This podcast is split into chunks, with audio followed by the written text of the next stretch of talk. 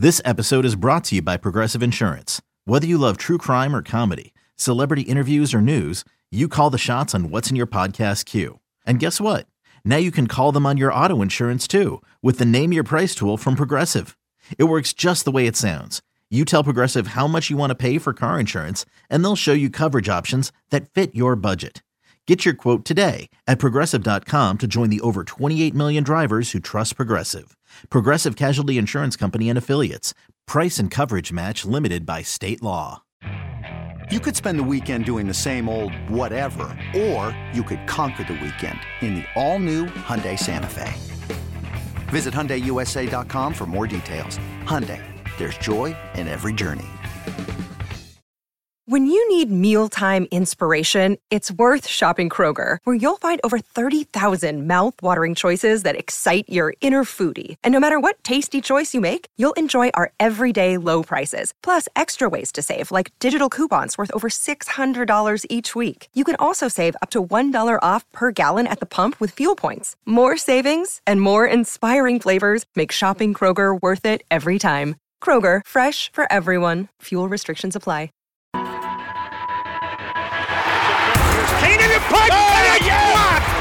Going to be covered by the Saints for a touchdown. Each your inside pass to everything Saints football. Jimmy Graham brings it down, and that is a touchdown, New Orleans. We'll take you to places most fans never go. To practice, to the sideline, to the locker room. Following every twist, turn, and touchdown of the Saints season. That is going to be a touchdown, Taysom Hill. Taysom TD. Welcome to Inside Black and Gold. And that is going to be a touchdown again. And guess who? Mike Thomas.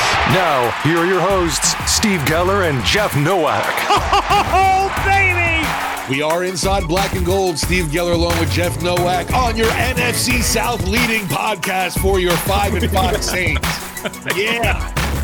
This is a celebration podcast, right? Oh, yeah, we're only going to talk about nice things. That would be kind of hilarious, and everyone would be so mad if we just came on here and pretended that everything was great. I'm like, guys, this is fantastic. We're in first place. Aren't you excited? Oh, my gosh.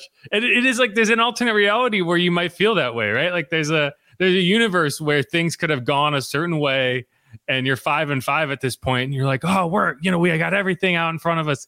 You know, if it wasn't like the easiest schedule ever in the history of the NFL, and anyway, you weren't facing teams' best players, right? You didn't have a run of three backup quarterbacks. That I guess it's like you did go 2-1. I think back before Kirk Cousins got hurt, I looked at this and I was like, if you go 2-1, you won't be too upset. And at the end of the day, the reason you're in first place is because you went 2-1. So, like, in that sense, it's just the way you got to that one is very frustrating. But all right, this is like you said, this is Inside Black and Gold. So we're gonna change the format here a little bit. So we're gonna do this first segment. We're gonna give you some updates on injuries, what Dennis Allen talked about. I wanted to wait until he spoke to record this because I didn't want to give you outdated injury information. So we're gonna deal with a lot of that in the first segment. Second segment, we are going to talk about what didn't work, kind of how we've been doing it the last few weeks. I think it's worked. So we'll continue that. Third segment, what did work, and some positives from this game to going forward. There aren't a ton of them. It'll be a short segment. So let's get into it. First, I will say one good thing about the trip up to Minnesota is I went to a very fancy steakhouse that had a very good meal. It was the highlight of that trip because it didn't get any better the next day.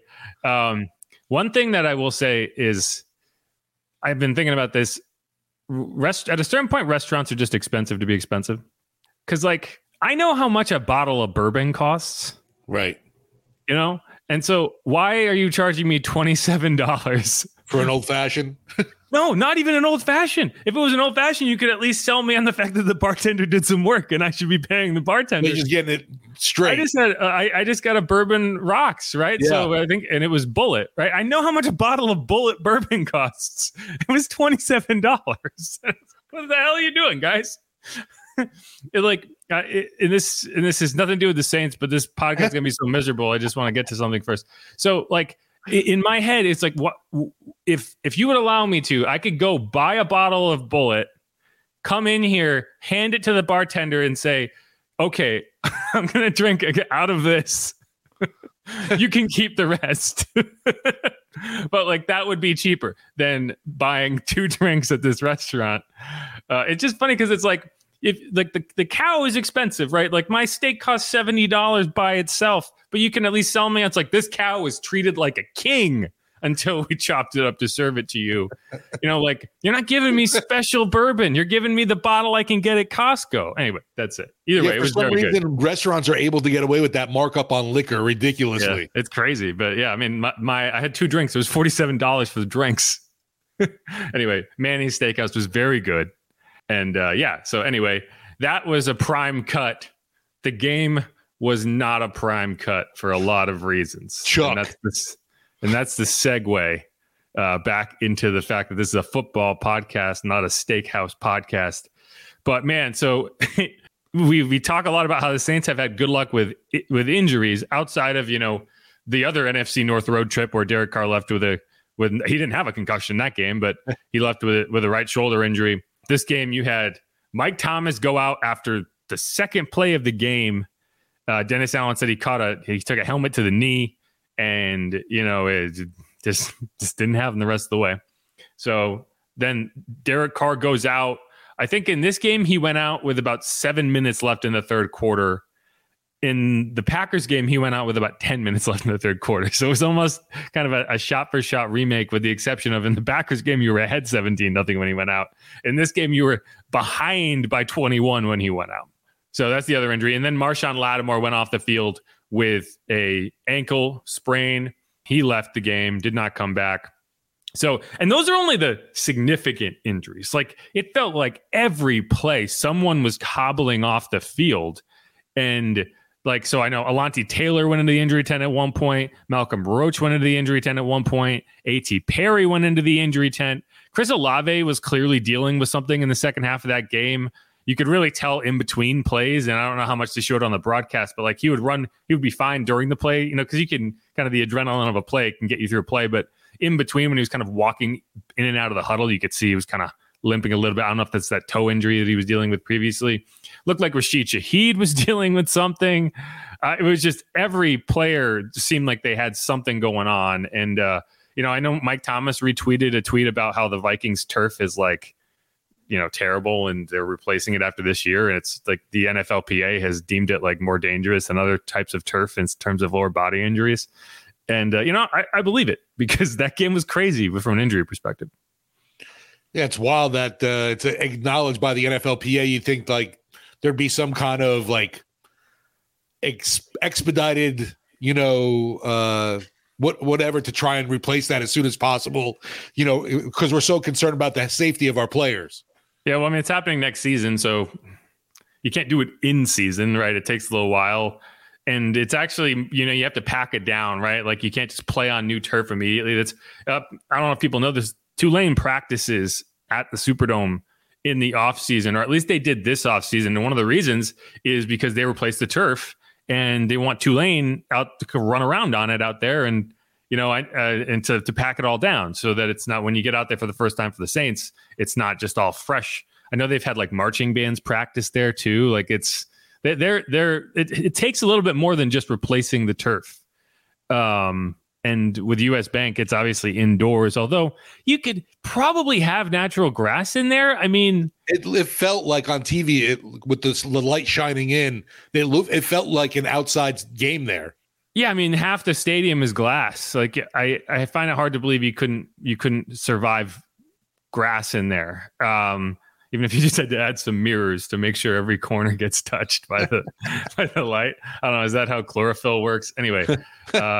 But moving on. So we got updates from Dennis Allen today on the injuries.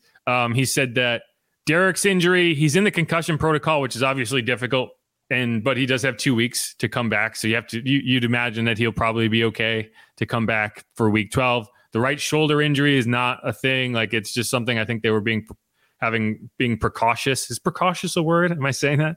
Yeah, there was some precaution going on with that, but it wasn't anything significant. So from a shoulder perspective, he'll be fine. Mike Thomas and Marshon Lattimore, he termed them as, quote, fairly significant, which that's kind of the difference for DA in terms of he calls them not significant, significant, fairly significant. That's kind of his tiers of injuries. So I imagine what him saying that both of those guys would probably not play this week if they had a game. Now, 2 weeks, that's another question. I think Marshon's injury is the one you're a little more worried about. Ian Rappaport called it a high ankle sprain, and high ankle, anytime you hear ankle sprain, you want to hear low ankle sprain. Anytime it's a high ankle sprain, that's a lot more lingering, right? It just takes longer to come back from. And ankles are just tough. I mean, if you've ever had an ankle injury, I've had my fair share of them. It's one of those things where you feel like it's right. And then all of a sudden you try to put pressure on it. Like, you're going full speed. You're like, I got them playing basketball a lot. And then you'll land and it'll just go. And you're right back to square one. And that's why ankle injury is such a pain. The good news for the Saints is Ike Adam, you know what to expect from him. You did see him for 3 games or 2 games. How many games did Paulson miss? You saw him earlier this season when Paulson Adebo missed some time, and he graded out as one of the top cornerbacks in the NFL over that span. He was very good. So obviously, if Marshon can't go, you lose a lot going to your backup, but you do at least have, it's not like you're starting Chris Harris or some rookie that you've never seen before. Like last year, you had to kind of throw Alontae into the fire, and he played well, but you didn't know what to expect. This year, now you at least know what to expect, and hopefully it's not something that keeps him out for too long.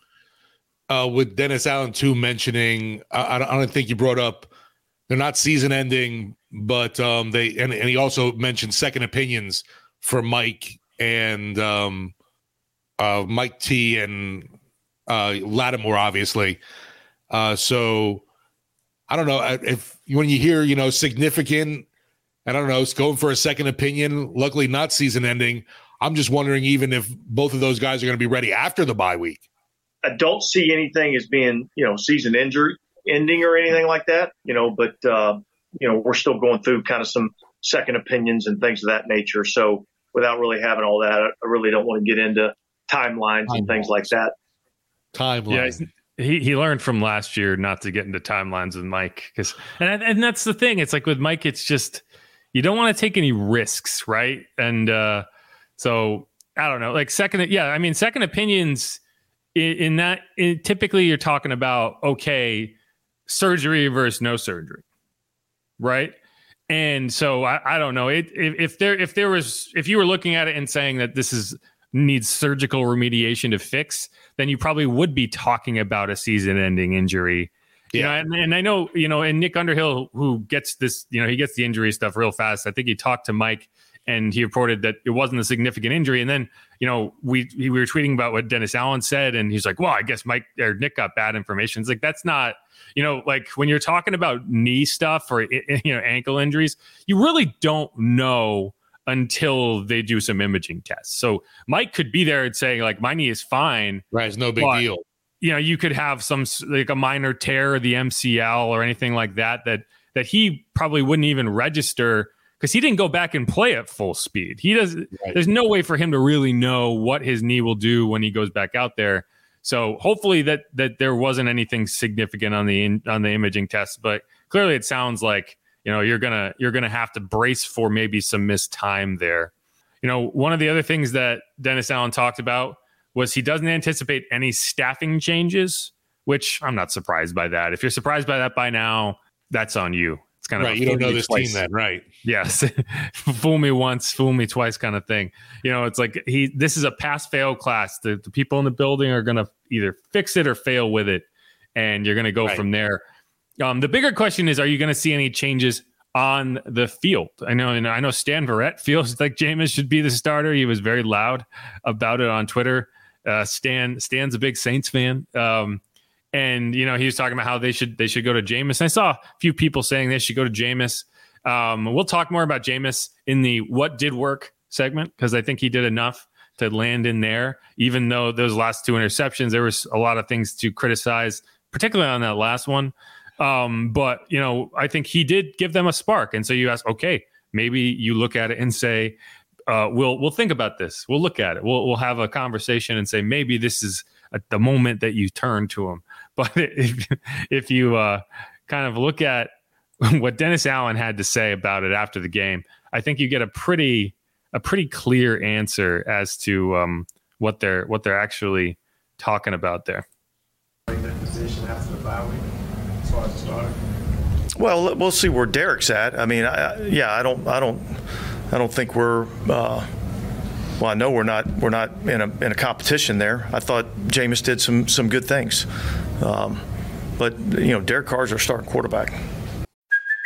Hey, it's Kaylee Cuoco for Priceline. Ready to go to your happy place for a happy price? Well, why didn't you say so? Just download the Priceline app right now and save up to 60% on hotels. So whether it's Cousin Kevin's Kazoo Concert in Kansas City, go Kevin, or Becky's Bachelorette Bash in Bermuda, you never have to miss a trip ever again. So download the Priceline app today. Your savings are waiting.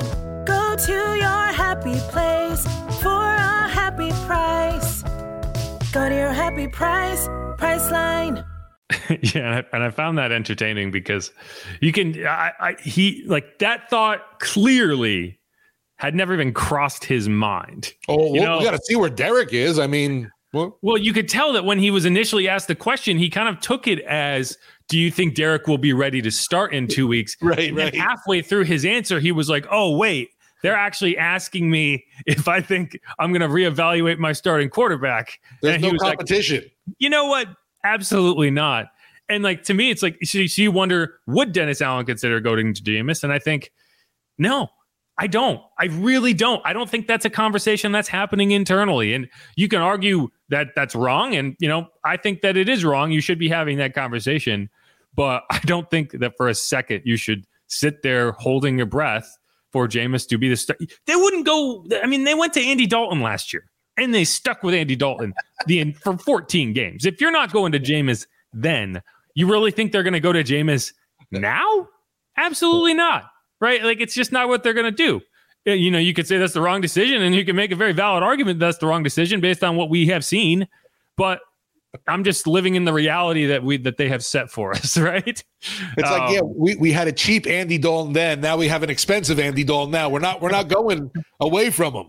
Right. And so here's the other thing. It's like, if the idea is, DA's trying to make decisions to save his job, again, we've talked about this. I'm pretty sure we've said this exact thing before.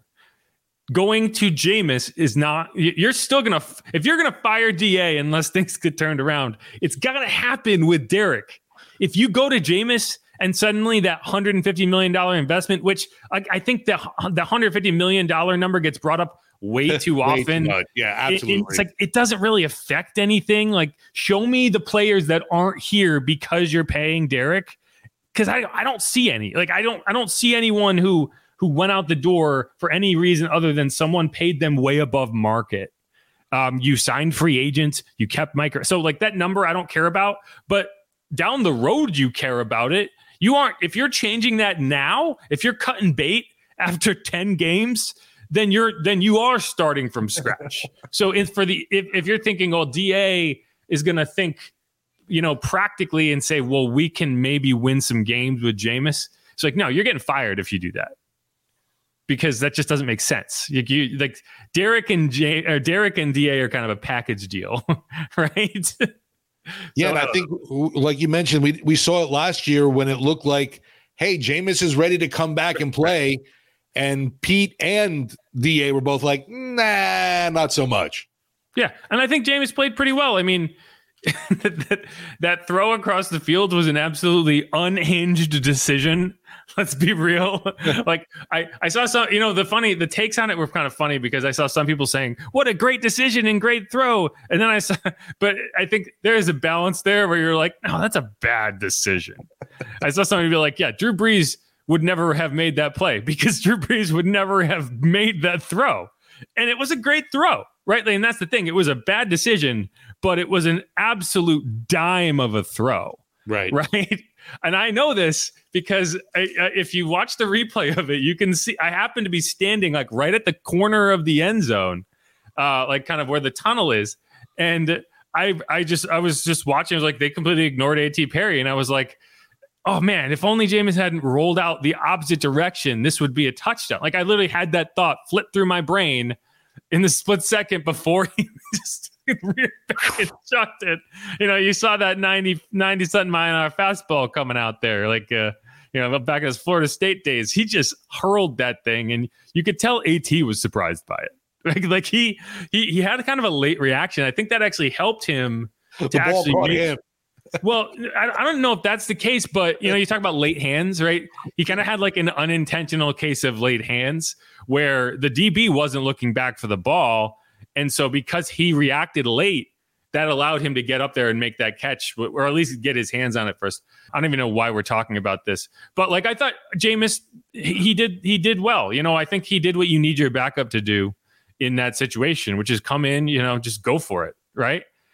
I was talking to Mike Haas after the game. It's like, I've never actually seen a team pull off what the Saints looked like they were on the verge of pulling off in that game, which is coming back from a 24-point deficit in three scores. You know what I mean? No, it was like all of a sudden things started humming, and it was like touchdown, 2-point conversion, touchdown, 2-point conversion. Oh, and right. Then you had belief again, suddenly like, holy crap, we can do this. Well, I mean, they cut it to one score with like 11 minutes left. Like, there was so much time. And the problem is, like, it kind of felt like they were not prepared to be within one score that early. And they never got out of the mode where they were in complete go for it. And it's like, no, just run your offense now. Like, you don't have to get it all right here. You can just run an offense. But it felt like they were just they were just locked into that idea of like, oh, we got to score fast. We got to keep going. We can't. It's like, no, you're only down one score. But like I said, I don't think I've ever, like, I've seen teams try to execute that where you score and you get a 2-point conversion, but I don't think I have ever seen a team pull it off in coming all the way back from 24. I'm sure it's happened, but like, I've never witnessed it. And it was like, because you could tell the fans were like at 24 points up, they're like, it's over, like we're celebrating. And then all of a sudden it's like, wait a second. You heard more Creed music coming in? Well, the Creed music didn't start until that second interception. That's when the Creed music came in. Gotcha. But it was a little bold because that Hail Mary, I was a little closer to. I mean, that was a great throw. Like that's exactly what you want to do with that Hail Mary, right? Like you get it right to the front of the end zone where everyone's kind of battling. The only issue for the Saints is you don't have, it's like Marquez Callaway was always really good at that. Like I think that's a situation where you miss him. He caught a Hail Mary against Washington. Jimmy Graham wasn't active. So I saw someone be like, why wasn't Jimmy in there? Who's that? I don't even know who that is. He didn't even have pads on. He couldn't go in there. But yeah, he would have been nice to have in that scenario, right? Wouldn't that have been nice to have your 6'5" tight end just standing there taller than everybody else? Just saying. But that's basically the end of that segment. And there's going to be injury questions. There's going to be questions about personnel. Do you make any offensive line changes? Do you maybe shift back to James Hurst at left tackle? I don't think Andres Pete had a particularly good game, but that's just the Vikings make life really difficult on you. There's going to be some interesting questions going forward, but from a health perspective, I think that's going to be the biggest thing to watch is, does Marshon and Mike miss any time? And if they do, how long? What do you do in their absence? A.T. Perry's probably going to get more run. I think he earned it. And Ike Adam. And then maybe, I don't know what you do at the corner position. Who's your next man up at corner behind Ike? That's going to be an interesting question. But otherwise, you're just going to have to roll with it and see what happens. No, and I know a lot of the talk at the beginning of the season, we were, projecting what should we expect? What do you think will happen with Michael Thomas? And, well, we just about made it to double-digit games, and that's what all I was asking for out of him. So I guess I should be impressed he's made it this far. But, yeah, that's a tough out for him there. Obviously, the weekend he had with an arrest, and then he took it was a helmet to the knee, right, that basically caused the injury? Well, so I thought at first he might have been dealing with a rib issue because that first play of the game, he took a shot right to the midsection and he dropped the ball. The second play was apparently the one where he got hurt and there's that little slant, which is like a slant. And you got I think we're all dying first for down. Yeah, I think it was a nice little play. And, it's funny because we talked, it's like one of those situations where earlier in the season, he was like, I like getting hit. Let me get hit. The Patriots game, for example, he took some big shots and he was just like, yeah, throw me that ball. I want that ball. But yeah, that's why you need to protect your receivers a little bit. But yeah. Yeah. That'll obviously, we just saw Mike deal with a whole slew of injuries and fight through them to get back. And it looked like, you know, we were finally past those foot issues, and now this crap happens with the knee issue. Yeah, we'll see. I mean, I don't think it's season ending, right? Like the DA said that if it was anything that was, you know, major surgical, I don't think he would have come out and said that. So hopefully it is something that, you know, they were just being again precautious. I don't even know if that's the word, but you get it. So poor Mike is now just rehabbing and sitting in his living room looking out for those, you know, construction workers outside. No, he'll have plenty of time to worry about get off my lawn. Yeah, we didn't even talk about that. That's a weird situation, but I don't think we need to. I mean, it's like it's going to be one of those situations where people are like, "Oh my gosh, yeah, how?" Yeah, it's like he got in a dispute with a contractor who was being a dick. Right, exactly. Like I've been there. You know, I'm not Mike Thomas, so no one writes about it when it happens. You know, no one calls the cops on me when I yell at the contractor next to my house. Well, that's what I think is being a little blown out of proportion. People are like, "Oh, those Saints receivers." All right, one of them got a speeding ticket and the other one got into an argument. Yeah, right. Okay. I'm not going to get worked up about it. Anyway, okay, let's finish that segment. We're going to come back. We're going to dive into what didn't work. What are we going to complain about the most? And there's plenty. So that's going to be probably the longer segment. Final segment, we're going to talk about what did work. What did we come away feeling good about? And this is Inside Black and Gold. I'm Jeff Nowak. He's Steve Geller. Stick around.